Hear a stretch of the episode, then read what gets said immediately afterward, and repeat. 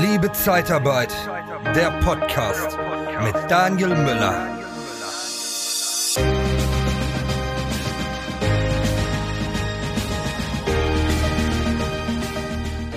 Ja, das Image einer Firma, einer Branche ist extrem wichtig und ist das eigentlich, wo, eine Branche nach außen hin wahrgenommen wird. Und da ist die Zeitarbeit eine Branche, ja, die, sag ich mal, könnte besser besprochen werden. Und darum soll es heute gehen, um das Image einer Branche. Und da habe ich jemanden genommen, wo vielleicht auch das Image, oder eingeladen jetzt in meinem Podcast, wo das Image vielleicht auch etwas angekratzt ist. Und zwar geht es um die Branche Plastik. Und äh, Tim Rudersdorf habe ich schon zuletzt bei mir im Podcast gehabt. Und wir haben über äh, ihn als Unternehmer in einem äh, Kunststoffbetrieb äh, gesprochen, der Zeitarbeit einsetzt aus Kundensicht, wie das jetzt war. Und jetzt ja. weiß ich, Tim, herzlich willkommen erstmal in meinem Podcast. Freue mich, Hallo. dass du wieder dabei bist. Hallo Daniel, danke. Ja, und Tim, du hast ja selbst auch einen Podcast äh, gestartet, der heißt Unternehmen wachsen. Wachsen von größer werden. Und ähm, dein Purpose ist oder deine Motivation. Aber vielleicht muss ich das nicht sagen. Sag du doch mal lieber. Was war deine Motivation, diesen Podcast zu machen? Und was eint uns da vielleicht? Macht dir deine Arbeit keinen Spaß mehr? Dann haben wir von der TKAT Personalberatung den besseren Job für dich. Besuche uns auf interne-jobs-zeitarbeit.de.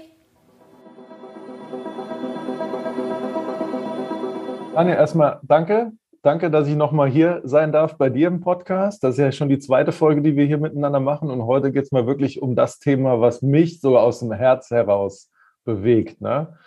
Äh, es gibt dieses schicke Wort Plastik und dann gibt es den Kunststoff.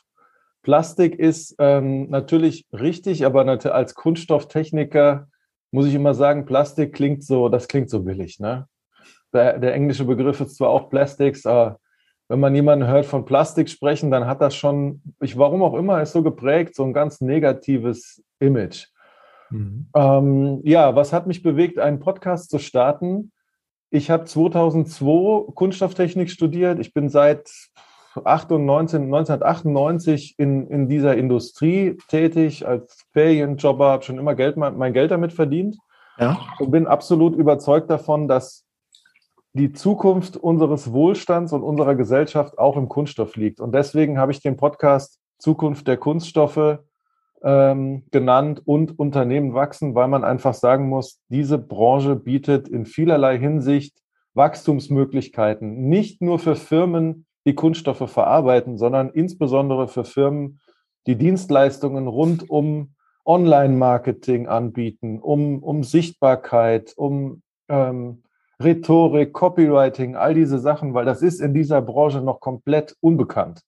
Ne, es gibt so zarte Anläufe, ähm, aber das deswegen auch Unternehmen wachsen, weil ich völlig davon überzeugt bin, dass die Branche halt in so vielen Bereichen wachsen kann. Ich habe neben dem Podcast einen Blog gestartet, der nennt sich thefutureofplastics.com. Wenn man alles zusammenschreibt, thefutureofplastics.com. Dann kommt man auf den Blog von mir. Da veröffentliche ich regelmäßig ja, Artikel, von denen ich glaube, dass sie auch für eine Zielgruppe relevant sind, die jetzt nicht so tief im, im Kunststoff oder im Plastikwissen drin sind. Einfach, dass man mhm. mal ein bisschen besser versteht, dass Kunststoff nicht immer böse ist. Ne?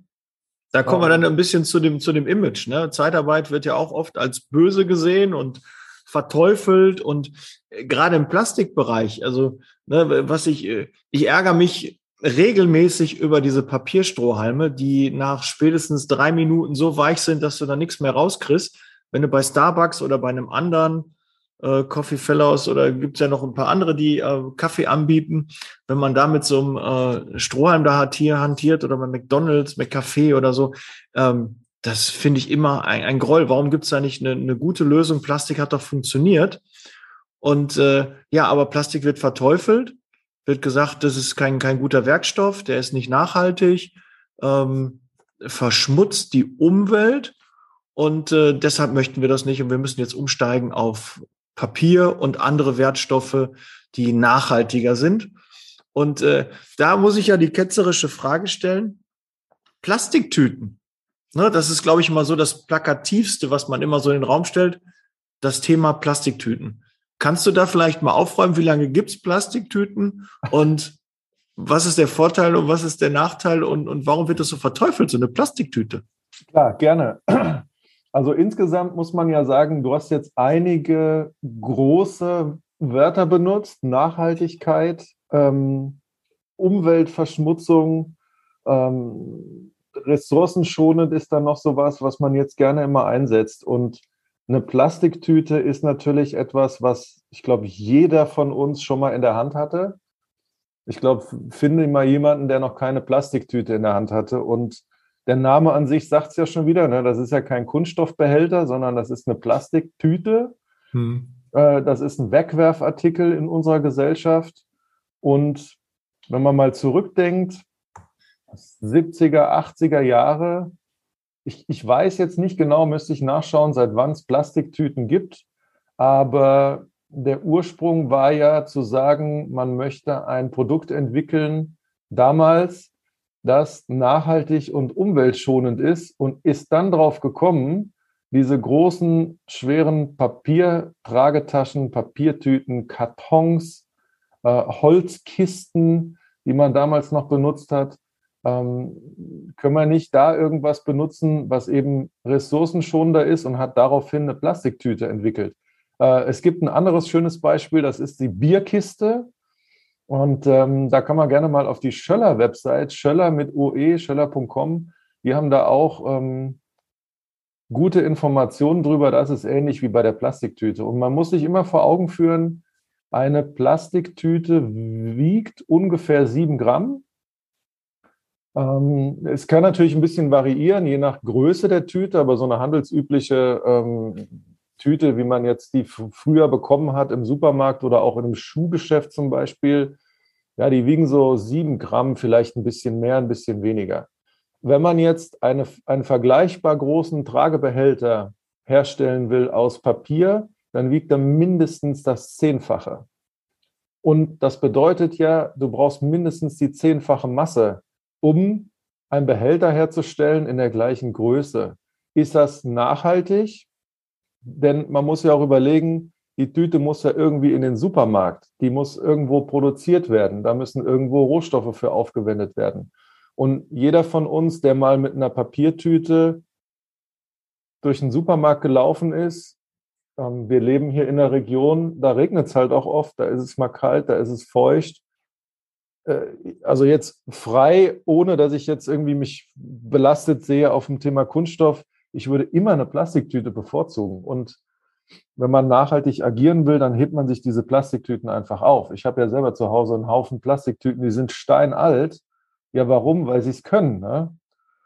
Und äh, wenn ich jetzt überlege, dass eine Plastiktüte nur ein Zehntel wiegt von einer Papiertüte, dann kann ich natürlich auf einem LKW äh, zehnmal mehr Tüten in so einen, in so Supermarkt schaffen oder einen Einkaufsladen, als ich das mit Papiertüten machen könnte. Und alleine das, da gibt es CO2-Fußabdrücke, da gibt es viele, viele Studien drüber, die einfach belegen, uh, the greenest choice, sagt man im Englischen, also die grünste Wahl ist in der Regel der Kunststoff. Ob das eine Bierkiste ist, die man aus Holz oder aus Kunststoff macht, ob das eine Flasche ist, die man aus Glas oder Kunststoff macht, oder ob das eine Tüte ist, die man aus Papier ähm, äh, es gibt auch diese Jutesäcke, die halte ich ja noch für gut. Ne? Also ich habe auch viele so gestrickte Beutelchen, ähm, die sind auch sehr stabil und das ist auch ein natürliches Produkt, wenn man so will.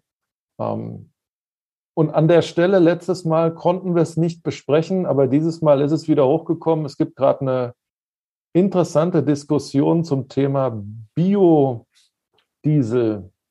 äh, Biotreibstoffe, wo jetzt die Bundesregierung diskutiert, ob man weggeht von der Zumischung dieser biologisch basierten Kraftstoffe, weil man gemerkt hat, dass die Lebensmittelversorgung gefährdet sein kann durch Krieg in der Ukraine, durch Versorgungsengpässe mit China. Geht man jetzt hin und sagt, oh, naja, wir sind langsam auch in einem Konflikt, bauen wir jetzt ein Lebensmittel an oder bauen wir einen natürlichen Stoff an, um ihn dann in ein Kraftstoff zu mischen, unser Auto damit zu tanken. Mhm. Muss man immer sehr differenziert betrachten und das ist eben in unserer Gesellschaft nicht mehr willkommen, differenziert zu betrachten.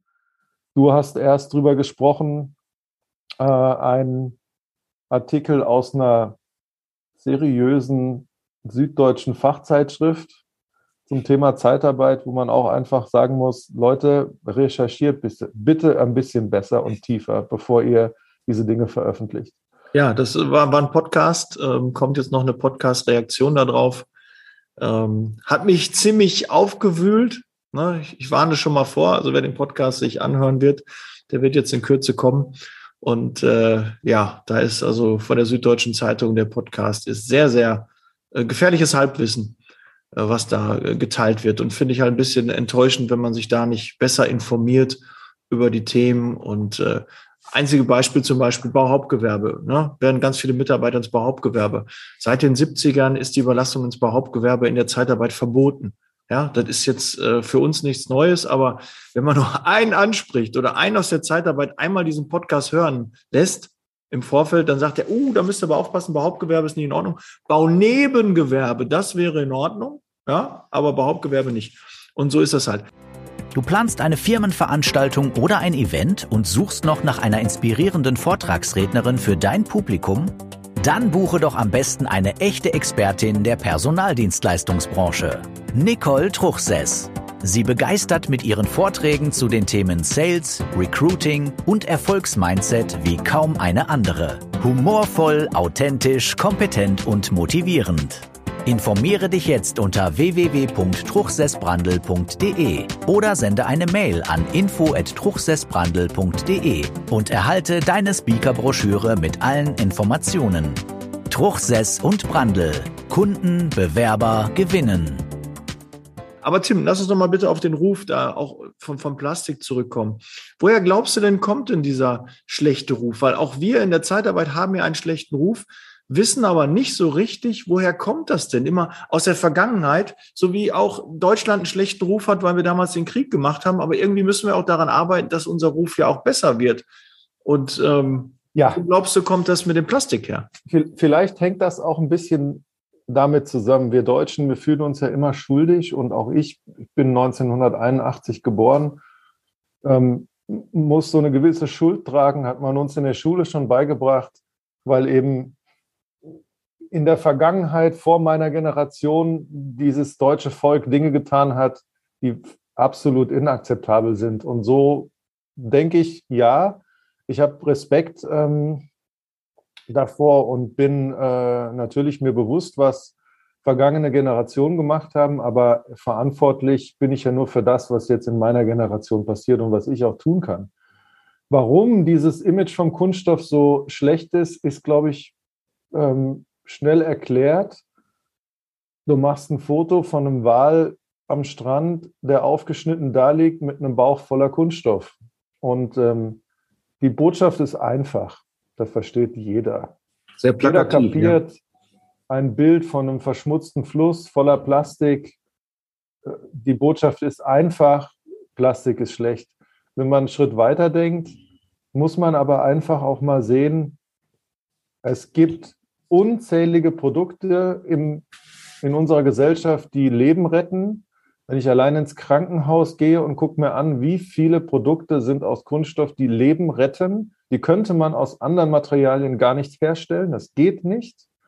Mhm. Ähm, und dann muss man auch mal die Frage stellen, wer hat denn den Müll dahin getan? Denn er ist ja nicht von alleine dahin gelaufen. Ne? Ich weiß, dass auch das ist kritisch, aber es gibt ein schönes Beispiel aus einem Buch, was ich auch in meinem Blog erwähne. Ähm, da schreibt jemand, wenn, wenn ein Mensch ein Auto in den Wald fährt und wir suchen uns einfach irgendeine Automarke aus, was weiß ich, der fährt ein BMW in den Wald, stellt den da ab und lässt den einfach da stehen, würde doch keiner auf die Idee kommen, BMW dafür verantwortlich zu machen, dass dieses Auto da steht. Beim Plastik tut man aber genau das. Ne, die Menschen werfen Müll an der Autobahnausfahrt in die Wiese und dann soll der Hersteller, dann geht man hin und sagt, die böse BASF. die hat da den Kunststoff hergestellt, die müssen jetzt was dafür tun. So, und mittlerweile gibt es auch für fast alle Anforderungen Lösungen. Also es gibt biologisch abbaubare Tüten. Vor ein paar Jahren hat der Edeka, ähm, und ich hoffe, das nimmt man mir nicht übel, ne? aber ich habe da selber die Tüten ja in den Pfoten gehabt und habe damals auch mit Firmen zusammengearbeitet, die die hergestellt haben. Da hat man mal den Versuch gemacht, eine biologisch abbaubare Plastiktüte im Supermarkt einzuführen, mit der Folge, dass sie halt bis zur Kasse kaputt ist. Ne? Weil wenn ich da nasses Obst rein tue, dann ist es gleiche gleiche Effekt wie bei einer Papiertüte, bis du an der Kasse bist, kaputt. Mhm. Also sind sie wieder davon weggegangen, haben das verändert. Und da muss man auch mal sagen, ein biologisch abbaubarer Kunststoff ist ein ganz, ganz eigenes Thema. Ne? Ähm, die Idee, oh, ich werfe das auf den Kompost, eigentlich ist es ein Wertstoff und den wegzuwerfen ist der falsche Ansatz. Besser wäre zu sagen, wir geben das irgendwo hin, wo das wieder wiederverwertet wird. Und man darf auch nie vergessen, was sind die Alternativen und was war denn vorher da? Ich, bei mir fährt jetzt gerade der äh, Glastransporter vorbei, der hier das Altglas abholt. Da gibt es ein Beispiel, ich habe es, glaube ich, auch auf meinem Blog, muss ich nochmal gucken. Ähm, Dänemark, Dänemark, Norwegen oder Schweden, ich weiß nicht mehr, welches Land es war, hat aufgehört, Glasflaschen zu recyceln, weil sie festgestellt haben, dass der Energieaufwand ähm, höher ist, als wenn man einfach an den Strand fahren würde, Sand einsammeln und wird daraus neues Glas machen. Das würde weniger Energie verbrauchen als deren gesamtes Recyclingkonzept. Deswegen haben sie es eingestellt. Okay, aber, aber Tim, ähm, gut, Ruf, wie, was glaubst du denn, können wir tun, dass der Ruf jetzt generell nicht, gehen wir mal vom Plastik auch weg, dass man generell an dem Ruf einer Branche, einer Marke, eines Produktes arbeitet. Hättest du da ähm, abschließend ähm, ein, ein, zwei äh, Tipps, Ideen, wie man da rangeht? Öffentlichkeitsarbeit. Ich persönlich gehe heran mit dem Podcast. Ich bin eine einzige Person aus einer Branche mit vielen anderen Menschen. Ich bin aber in Netzwerken drin, die das auch schon erkannt haben, die, äh, die viel, viel Öffentlichkeitsarbeit machen. Ähm, und ich nehme ja einen Ansatz, dass ich sage, ich bin als Mensch unabhängig von einem Unternehmen. Ne? Bei mir gibt es keine Unternehmenskommunikation, Kommunikation, sondern eine persönliche, von der Person Kommunikation. Ich versuche, so gut es geht, die Quellen, auf die ich mich beziehe, zu prüfen, dass sie auch belastbar sind und der Wahrheit entsprechen und keine Fake News irgendwo sind. Ich versuche möglichst objektiv die Dinge darzustellen und wissenschaftlich fundiert, ohne Emotionen, um einfach auch dem Leser die Möglichkeit zu geben, das differenziert zu betrachten. Aber ich finde, man sollte immer seine Quellen gut prüfen, ist sowieso wichtig bei uns in der Gesellschaft und ähm, überlegen, wenn man das nächste Mal ein Produkt in die Hand nimmt. Also warum tut man das? Ne? Mhm. Und ähm, vielleicht mal überlegen, wenn man sich das nächste Mal irgendeinen Karton voller Klamotten nach Hause schicken lässt, um, um die drei Viertel davon wieder zurückzuschicken, ist das nachhaltig?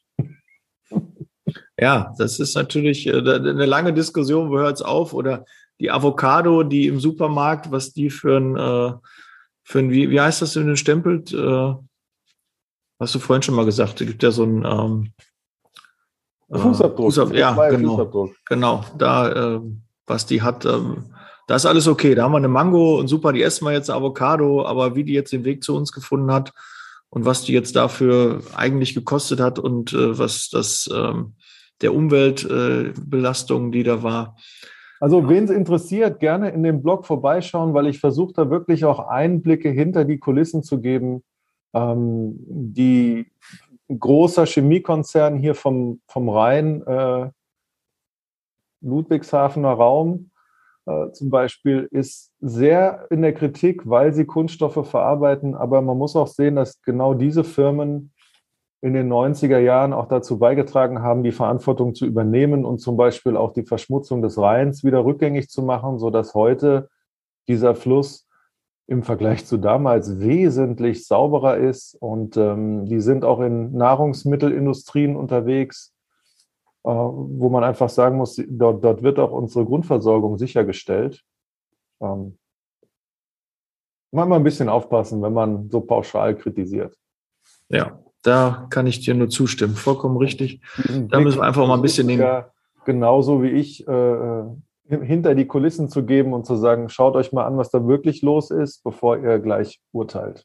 Ja, alles mal hinterfragen, obwohl die Motivation der ganzen Sache herkommt. Ne? Jetzt auch bei dem, bei der Süddeutschen Zeitung, wo kommt die Motivation her? Die wollen natürlich ihren Podcast auch promoten und da gucken die natürlich eher dann kritisch auf Dinge als positiv. So ein positiver Bericht, der verkauft sich schlechter als ein kritischer.